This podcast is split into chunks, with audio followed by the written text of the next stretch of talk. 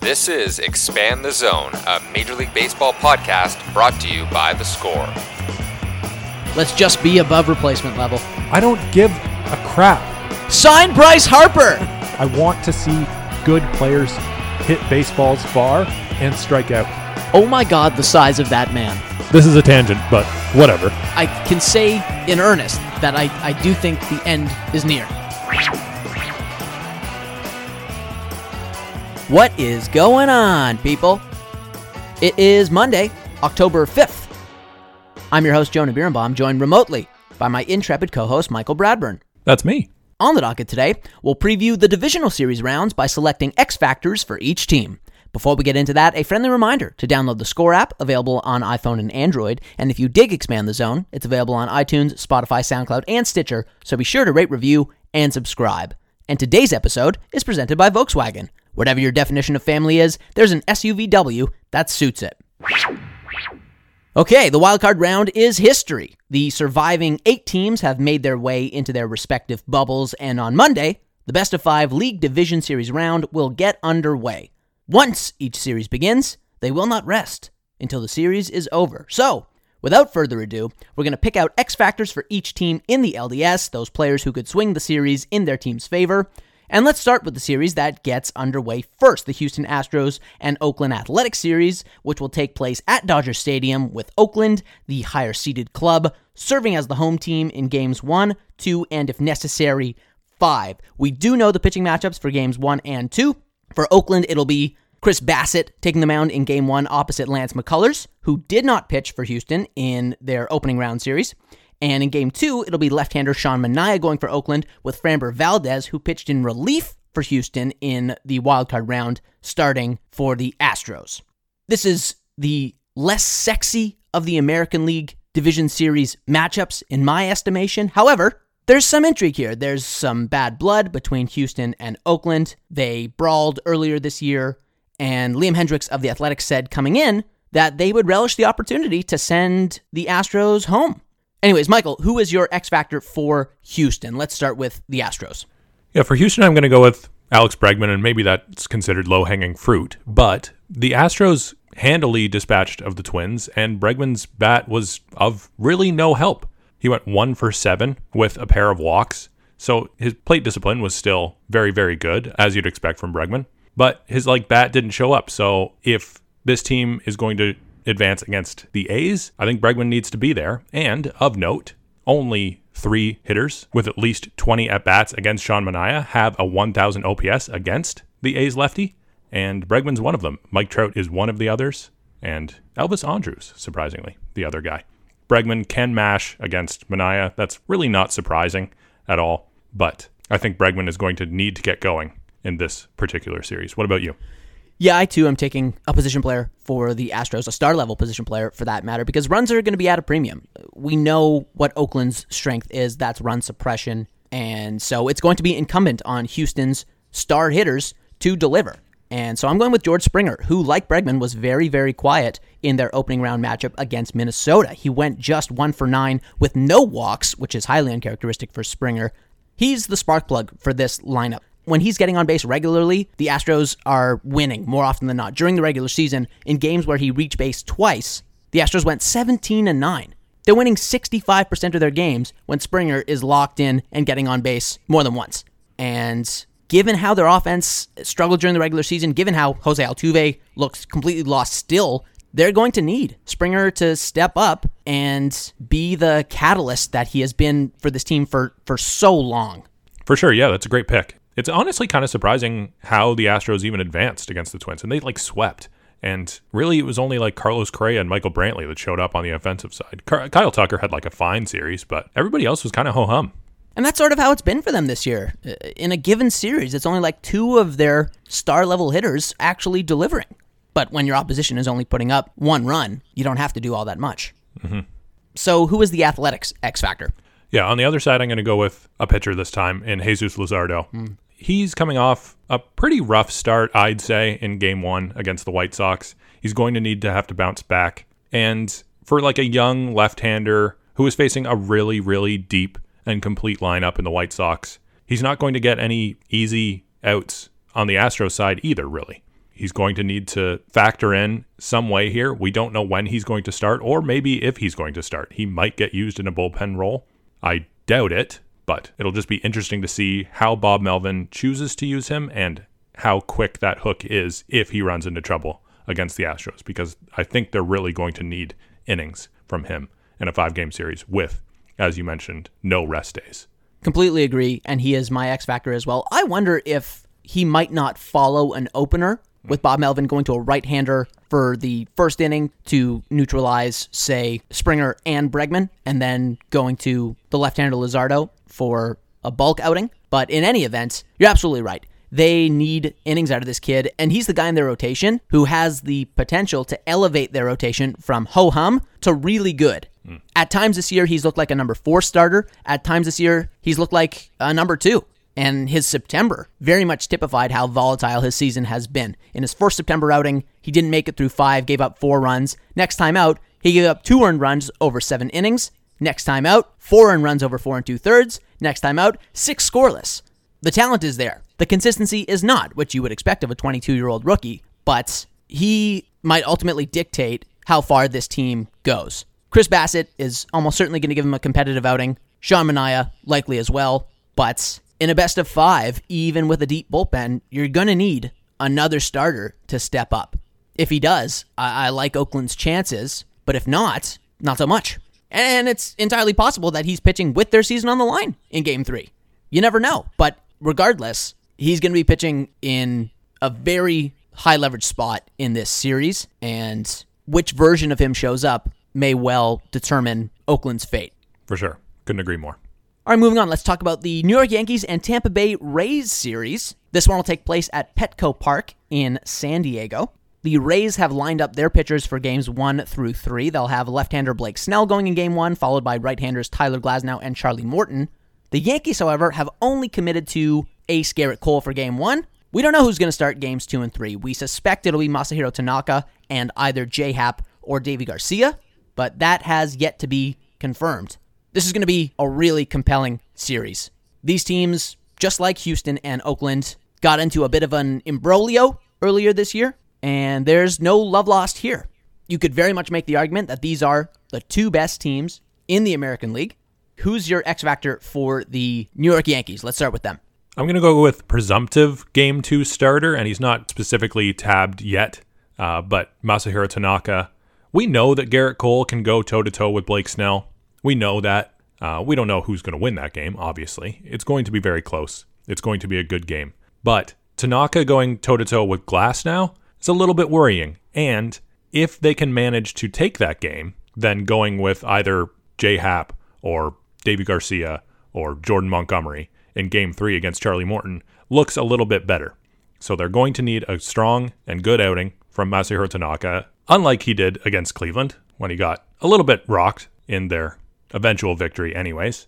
And the Rays lineup is a lot deeper and a lot more complete than what he faced in Cleveland as well. So I'm going with Tanaka. Yeah, an uncharacteristic postseason stinker for Tanaka, who prior to that had been one of the best postseason pitchers ever by ERA. And there were some mitigating factors too. His start was delayed by rain, and then the bottom of the first was interrupted by a subsequent rain delay. So I suspect that that messed with his rhythm, but couldn't agree more. They're going to need Tanaka to be at his best in game two.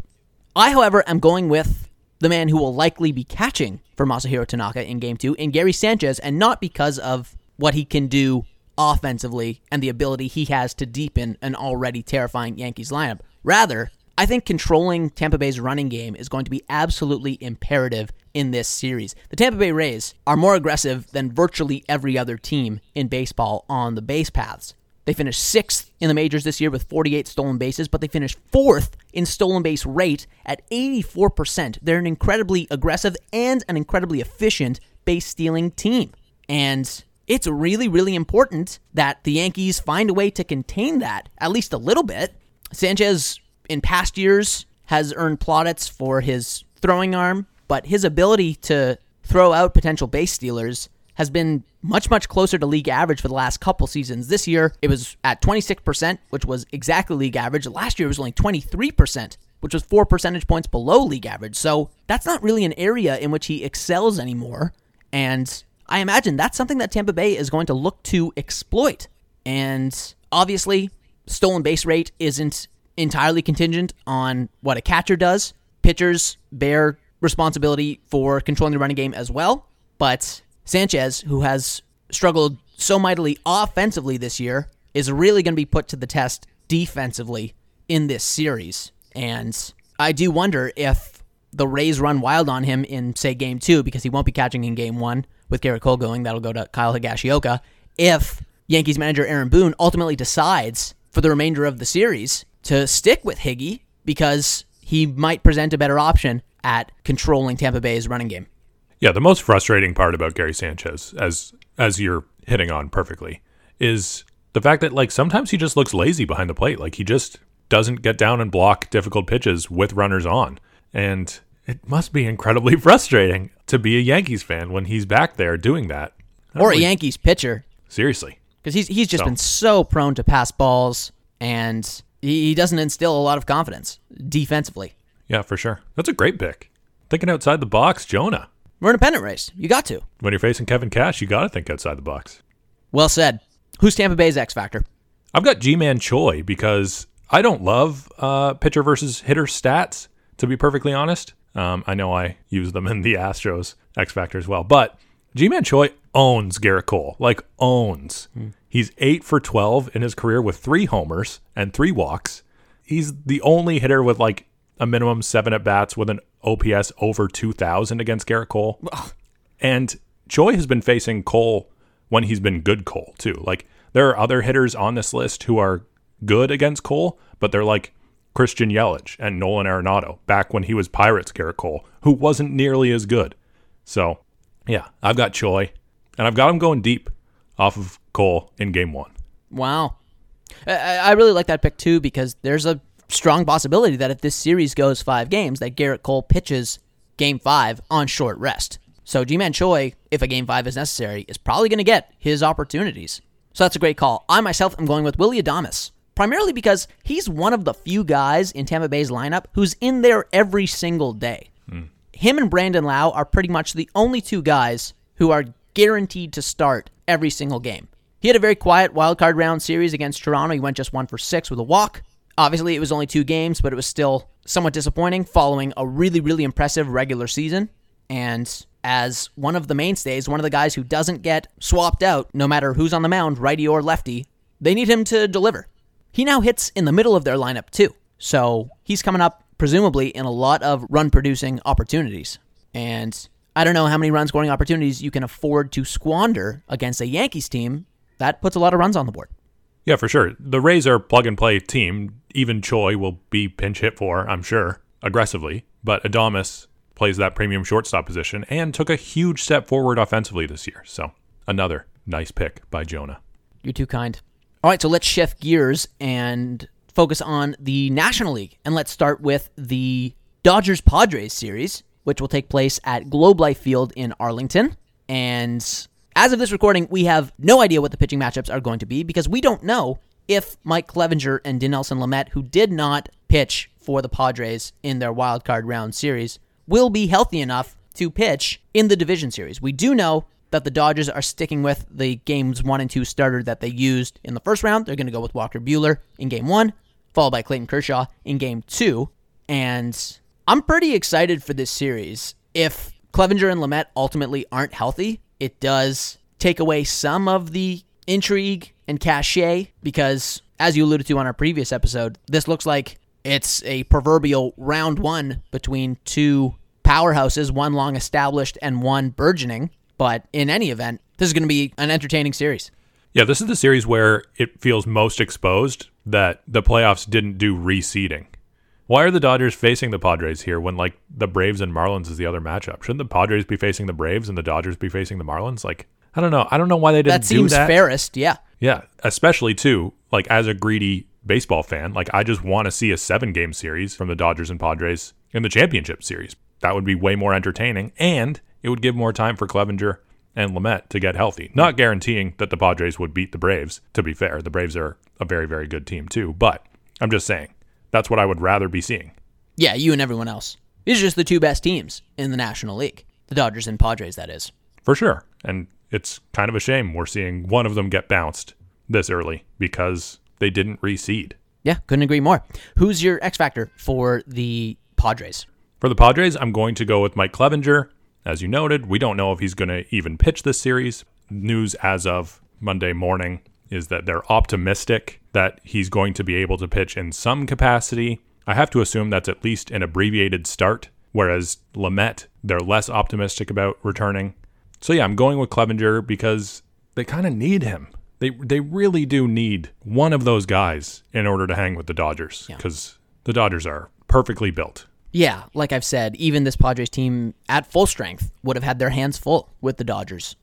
I'm going to go with Zach Davies, who was their de facto number two this year, who I guess became their number three once they acquired Clevinger, but he was outstanding. Pitched to a sub three ERA, a sub four FIP, and a 107 whip during the regular season, and he did not show up in his game two start against St. Louis. He lasted just two innings, gave up four runs, and they're going to need more from him this series, irrespective of what Clevinger and Lamet can or cannot do. If they can't go, he takes on a heightened significance, and if they can go, he's still probably going to be their game three starter. So he will likely have the ball in his hands with the opportunity to either swing the series in their favor, to pitch them into the championship series, which seems frankly unlikely, or to stave off elimination. So Zach Davies, no matter what, is going to play a very, very prominent role in this best of five.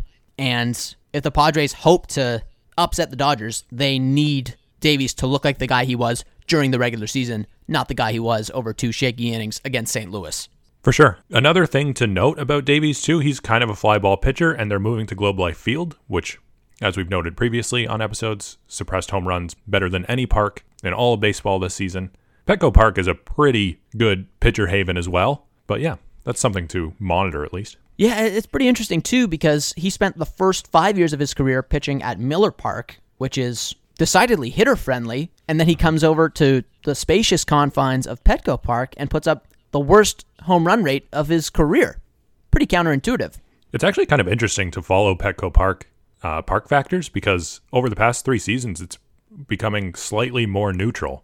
And yeah, the only theory behind it from like park factor experts is global warming, which is fascinating and troubling. Well said. Who's the uh, Dodgers X Factor? Yeah, this is going to be a cop out, but I'm taking Dave Roberts. The the eyes are on him to be perfectly honest. This team, as I said, is perfectly built. So, it's going to need to be perfectly managed because sometimes Dave Roberts does things that makes you scratch your head. And honestly, if they lose this series, I kind of think his job's on the line. So, I'm going with him. I feel like we've been saying that for so long that, oh, if the Dodgers don't win this year, it's going to be Roberts' head. But I don't know if that's true, especially in the wake of a 60 game season where perhaps teams will be more inclined to give managers a free pass. Yeah, I did expect owners to be a little bit more forgiving, but I mean, Klentak has taken a new role with the Phillies, which I'm sure was not mutual decision. Yeah. Yeah, Billy Um, Eppler out as Angels GM too. So so it's true. Maybe I'm wrong. You- You're probably right. Like Friedman probably still wants to stick with his guy in Roberts after the team won literally 43 games. So you're probably right. I just mean like if they lose to an injured Padres squad in five games, I think he might be in trouble. That's all I mean. Yeah, honestly, uh, it wouldn't surprise me if they went in either direction. If they decided to give him a free pass by virtue of the weirdness of this season, or if they decided to get rid of him because they've won eight consecutive division titles now and still don't have a World Series to show for it. Anyways, I myself am going with Max Muncy, who continues to struggle at the plate. He had a really, really disappointing regular season, and he went hitless in two games against Milwaukee. Went 0 for 5 with four strikeouts. He did take a couple of walks, but he is their cleanup hitter, even still. Even as he struggled, Dave Roberts kept slotting him into the number four spot. Muncy hit cleanup for them in both games against the Brewers, and he keeps leaving runners on the table.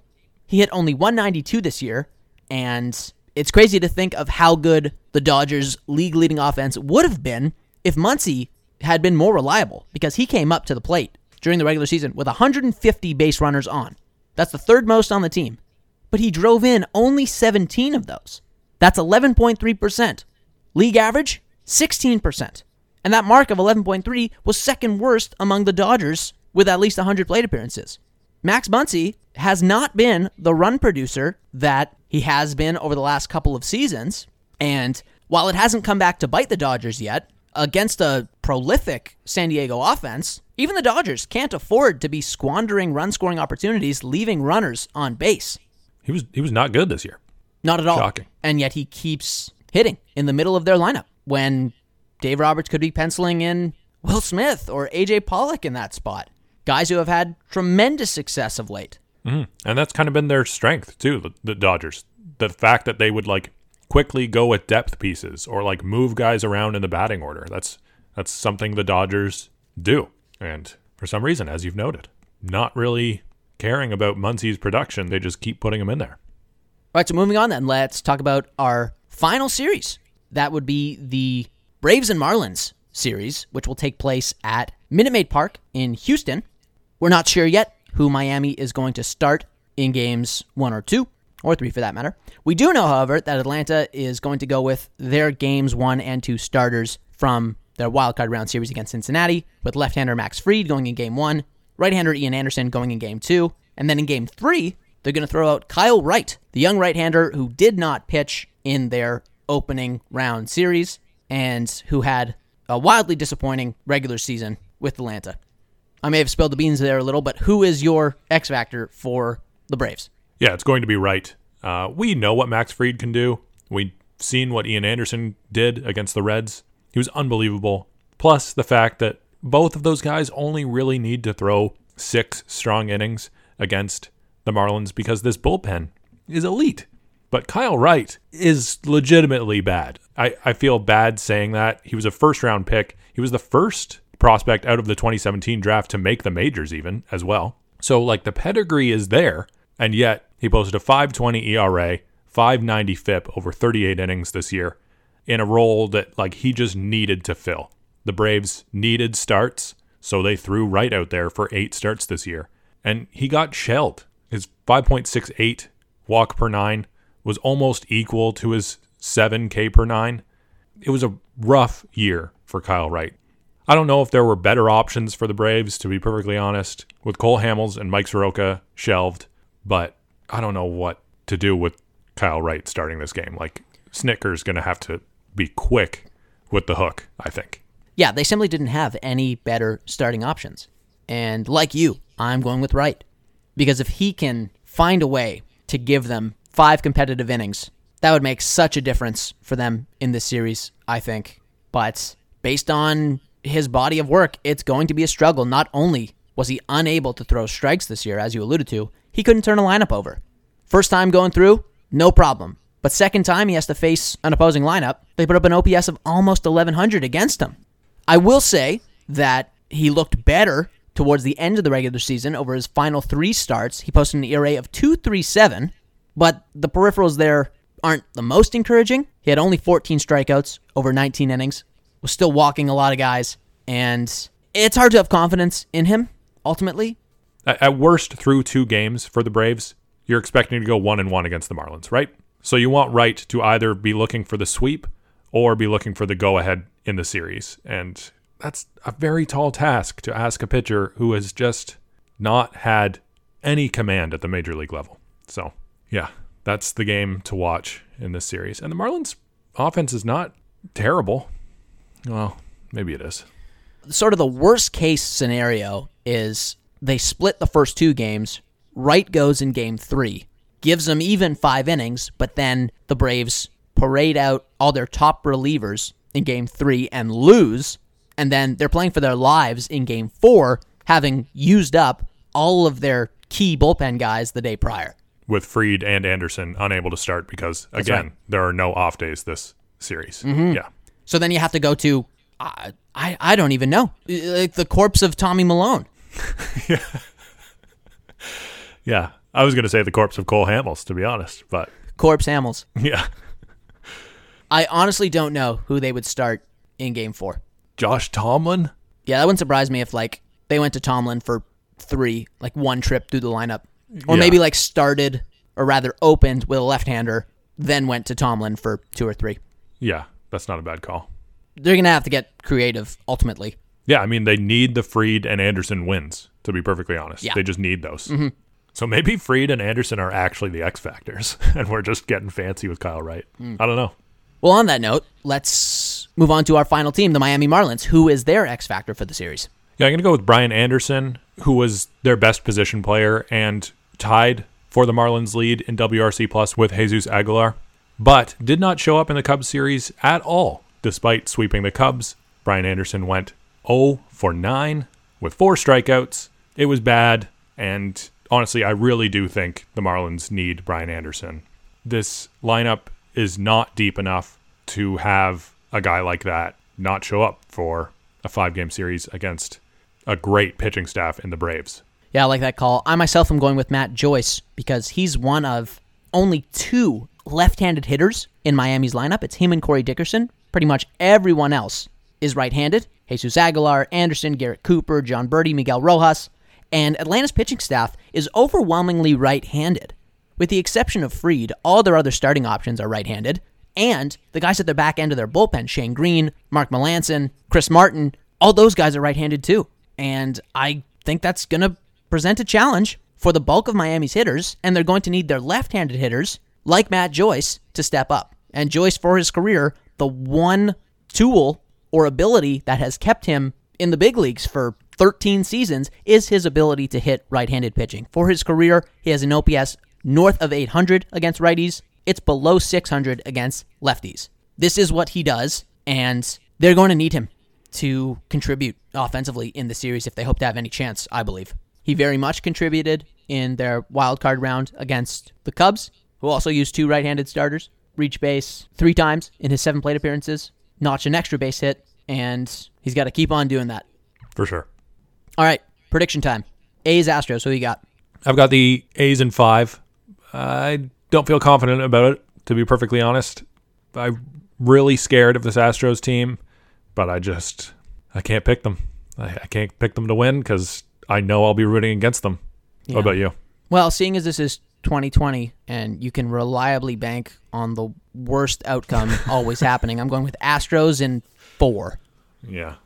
Uh, Rays Yankees, who you got? I've got Rays in three. This Rays Wow. team is unbelievably good, and I think we're all uh, underappreciating them. We're all underrating them. They truly showed how dominant they were in that opening wildcard series against the Jays. I know the Jays were just like a little bit worse in every single aspect, but the Rays are just so dominant, and I think they're in their head a little bit. If they beat Cole, they will finish the series in three. That's a big if, and I can't resist my impulse to underestimate the Rays. I'm going to continue to do that and go with the Yankees in five, with hmm. Gerrit Cole propelling them into the American League Championship Series with a Game 5 gem on short rest for the Yankees. All right. Are we going to agree at all in this episode? We'll see. Uh, first, you got to tell me who you're going with in the Dodgers Padres series. I've got Dodgers in three. I desperately want to see this series go to five or even four, but this Dodgers lineup is way too good. The pitching also favors Los Angeles, and I hope I'm wrong. What about you? They're the Dodgers, so they do tend to make it more difficult than it needs to be. Los Angeles in five. Who you got? Braves Marlins. Yeah, this one's tough. I think I'm going to go Marlins in five. Wow. Yeah. Uh, they just have never lost a playoff series. Obviously, it's not predictive in any way. But man, like, they just keep winning playoff do. series. They can't stop winning them, even though they've been trash their entire existence. Like, th- this team has two World Series championships, has never lost a playoff series, and has never won the division. I don't know how they do this, but they keep doing it. And this Braves team is a little bit vulnerable. And even though they beat the Reds like kind of resoundingly, I suppose, in a two game sweep, the offense did not look that great. And I know Trevor Bauer and Luis Castillo are unbelievably good, but this Marlins pitching staff is not terrible either. So, yeah, I think I'm going Marlins in five.